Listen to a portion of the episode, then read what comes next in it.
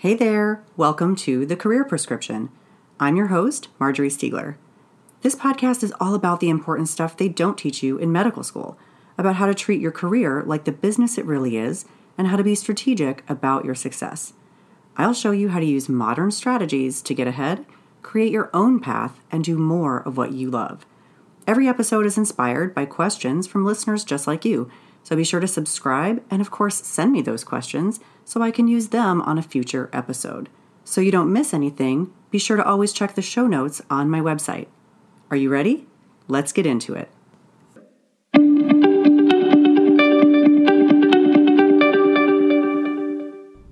Today, I'm going to do something a little bit different, and it's not really about careers at all.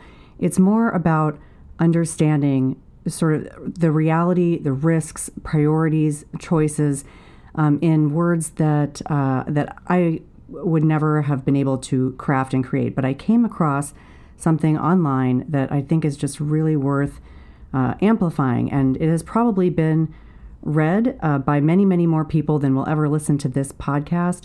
But in any way that I can, I want to get this message out, not only for my colleagues who are healthcare professionals, but also for every single person uh, in the United States, in the world, to understand really where some things are going wrong here, uh, and and for a shift in perspective around the personal protective equipment. The personal protective equipment, as I've talked about before, isn't really about the person wearing it. It does protect them, but it protects so much more than just that person.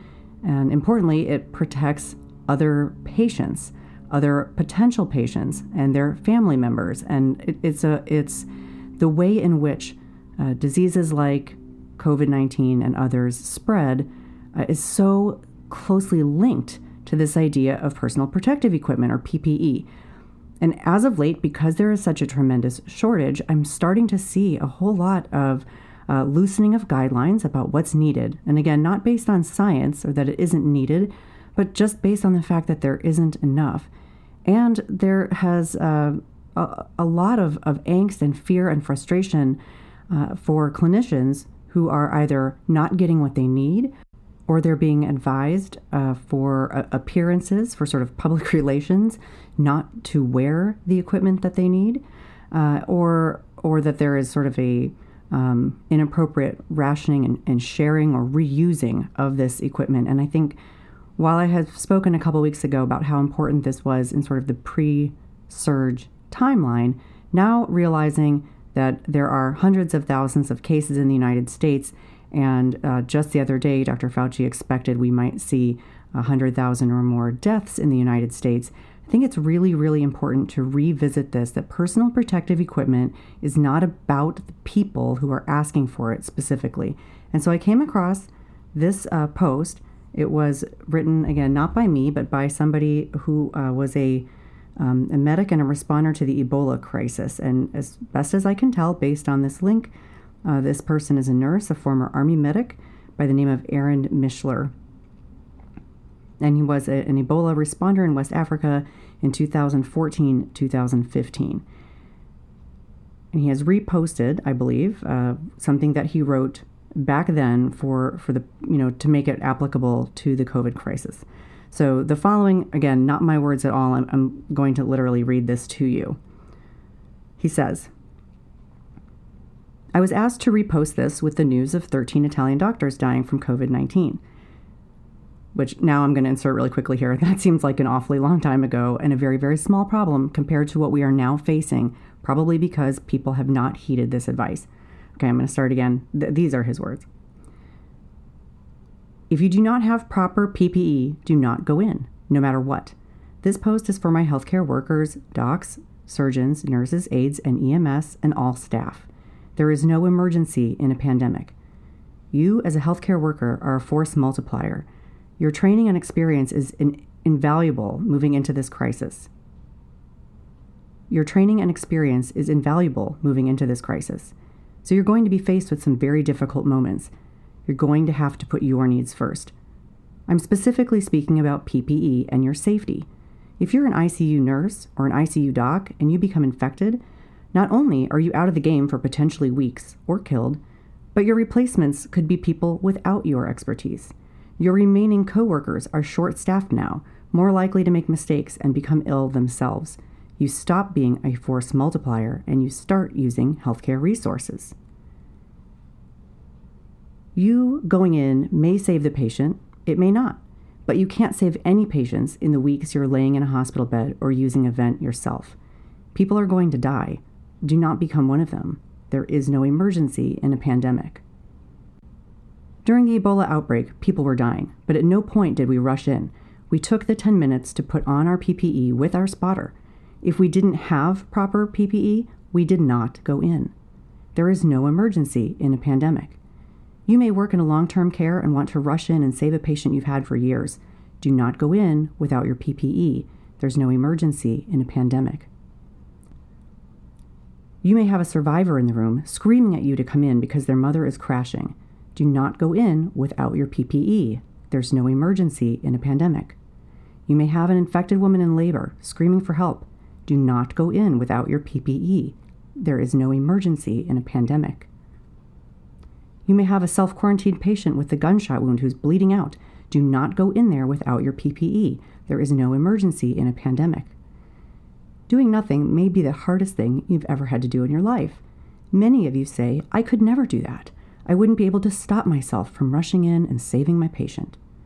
Liberian nurses and doctors said the same thing, and many did run in to help, saying, PPE be damned, my patients need me. Then they became infected, they infected others, and they died. They didn't help anyone after that. Do not let the deaths of hundreds of healthcare workers be forgotten. That's the end of his post, which is either titled or, or should be titled, There is No Emergency in a Pandemic. It's a really, really powerful piece. And I think it's so important because it, it illustrates in a very, very vivid way the very difficult choice it is to not take care of a particular patient without the proper equipment that you need not only to protect yourself as this force multiplier, but to prevent spreading it to other people, to prevent that healthcare associated spread that that just lights up throughout the, are the hospital systems everywhere. If you do not have the proper PPE, you should not go in. You don't actually know if going in and doing whatever it is you intend to do will make a difference for that particular patient or not. They may still not live, they may still suffer injury. But what you do know for sure is that if you go in in an unsafe way, that you are risking additional harm. And what was interesting to me about this post also is I saw it uh, I saw it elsewhere, but I also saw it on Reddit, and so I looked at some of the comments. If we take a look at some of the comments, there is a theme. One person says, in emergency response training, we learn triage from mass casualty situations. It was a tough lesson, but the goal is to maximize how many people come out of it alive. If someone is near death, you can actually declare that person deceased. You don't spend time trying to save that person until after the triage is done. Normally, for non disaster situations where there's only one person in danger, the goal is to save that one person. So, a mass casualty situation is obviously very, very different from a regular trauma healthcare situation, and a pandemic is perhaps just as different. Here are a few more comments. These are different, you know, professionally, different different domains, but they all have the same type of theme. So this person says it's the same thing as how we're taught in the military. We're taught if our buddy is down, we have to make sure it's safe to go in before helping him. Everyone will be worse off if you charge in and suddenly two guys are shot. If you want to help, make sure you're safe first. Then someone says, Yes, this is uh, SAR 101. I don't know what that stands for exactly, SAR. Uh, nothing is more important than you because if you go down, not only are you now useless, but you're worse than useless because now you need saving.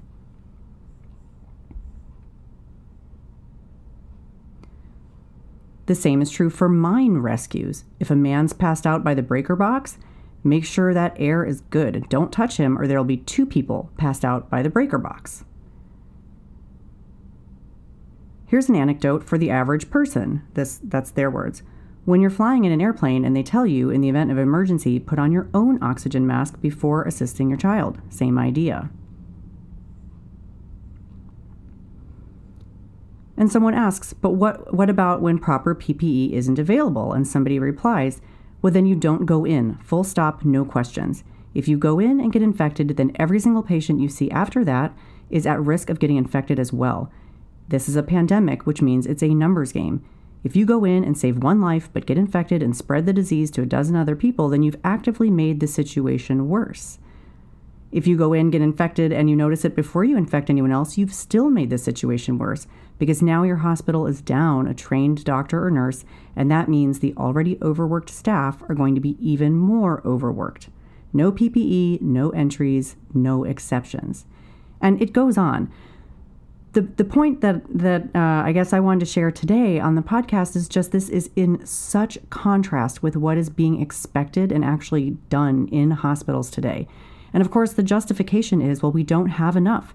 It isn't available. So, what can we do? What is the best we can do? But for some reason, there does seem to be, at least at this point, uh, at the time of this recording, some disconnect uh, between the idea of what we should be doing. It seems to be falling on the side of we should be doing things with lenient guidelines and makeshift supplies um, like homemade bandanas rather than by saying, well, if we don't have the proper PPE, then instead of making the situation worse, as has just been described, you know, we're, we're, we're essentially going to just be limited by the amount of PPE that we have, and we will do our best. And of course, that would do a few things. Uh, one thing is it would stop this magnification of making the problem worse. It would prevent physicians and nurses from becoming utilizers of healthcare, right, rather than deliverers of, of life saving services. And it would also be, be much more motivating to government, industry, and anybody else who is in a position to provide this equipment. I realize there is a shortage. I'm not suggesting it's all, you know, conspiracy theory in a box somewhere where we can just get hands on it easily. But what I am suggesting is that by sort of enabling this we can get by mentality and continuing to do a fair amount of non urgent work and a lot of work without proper PPE, that we're making the situation worse. And I would love to say that it's my prediction uh, that the tide is going to start to turn on this, the sentiment will turn, and people will one day turn around and blame physicians and nurses for having behaved, you know, recklessly. Um, I thought, you know, yesterday when when this occurred to me, I thought, well, that's my prediction. But as it happens, between then and now, I've actually already seen uh, legal websites where um, where attorneys are offering to to sue. Uh, on behalf of anyone who thinks that they've been exposed because somebody didn't have the proper PPE. Now, that is a, a real contrast to what we are seeing physicians and nurses and other clinicians as well putting themselves in the line of fire, but also being asked to really uh, behave in a way that they feel is very altruistic. They feel is their calling. They feel like they've got to go in and save that patient. And if you're the patient, you want them to come in and save you. But it, it flies in the face of the way that this all works in terms of an infectious disease process uh, and and it, it lands sort of squarely on that clinician in the most uh, unjust way that I can possibly imagine. So, my friends and colleagues and my fellow citizens, if nothing else, I hope that you have a new appreciation for what it means when people are calling for personal protective equipment. They are not calling for it out of self interest, they are calling uh, on it for the greater good, which includes your well being, your good, the good of your loved ones, and the overall containment and treatment of this pandemic. These are people who are brave and selfless and are asked to do something that is not in everybody's best interest. It simply isn't. And for those of you who have been struggling with these questions of whether to go to work and whether to engage uh, in activities where you know you're inadequately protected, you know you're presenting a danger to others, you know you're doing the socially irresponsible thing by just showing up for your job, but you feel under tremendous pressure uh, and, and fear to do so, I just want you to know that you are not alone. The number of stories uh, that you can probably find on the internet and everywhere but the number of stories that I personally have received on this are, are just mind blowing. So just know that you are not alone and you matter. Your patients matter and you matter. Your family matters and you matter. Other people matter and you matter too.